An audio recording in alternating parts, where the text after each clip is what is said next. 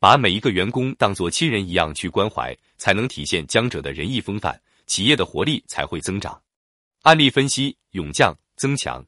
一九九五年底，三十三岁曾强带着做主流大事的梦想回国，但他首先要学会做一个成功的商人。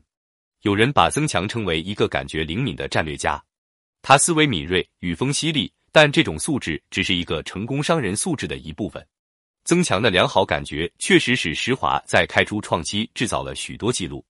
一九九七年，曾强的龙脉计划出炉，意在把全世界民办的华人采购商、制造商和贸易商聚在一起，提出的口号是做全球第一大华人商网。这一动议在当时甚至赢得了朱总理的签名。可是，在热热闹闹的发布会过后，龙脉商网并没有像曾强预料的那样被人注意。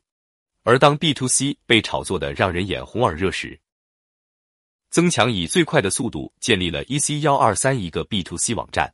曾强逢人便说自己是一个军事型企业家，在商战中采用的是陆海空三军作战的方式。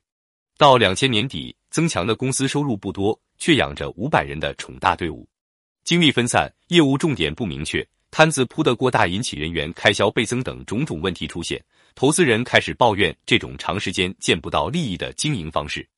曾强寻求盈利的摸索历程和他做主流大事的愿望几乎背道而驰。在把所有的网络商业模式通通试过之后，曾强收获的只是名声。包括江泽民、朱镕基等在内的党和国家领导人都曾为网络咖啡屋题词。美国前总统克林顿一九九八年访华时，也特意跑来见了见这个把中国和世界连接起来的企业家。但是这些并不能给石华开带来最关键的盈利。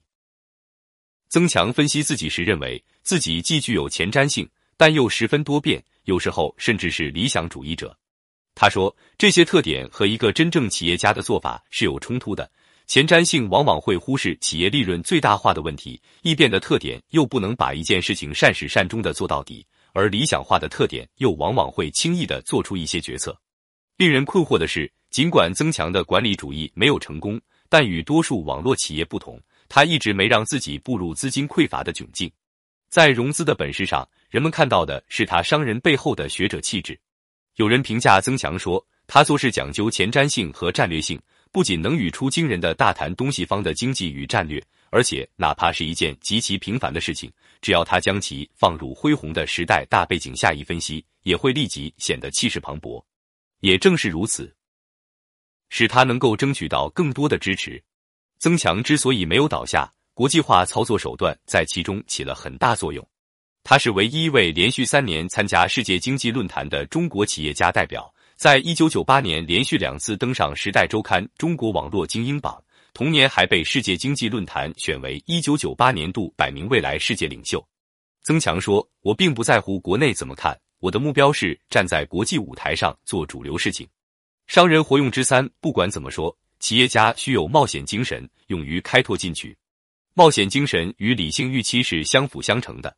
企业家应当对可能遭遇到风险做准备，做最坏的打算。”因为冒险能激发人的潜在的创新、拼搏的力量，胜败在此一役，不战将死，战则有一线生机。理性人当然选择战，做时代弄潮儿，随潮流而变化，这是企业家本色。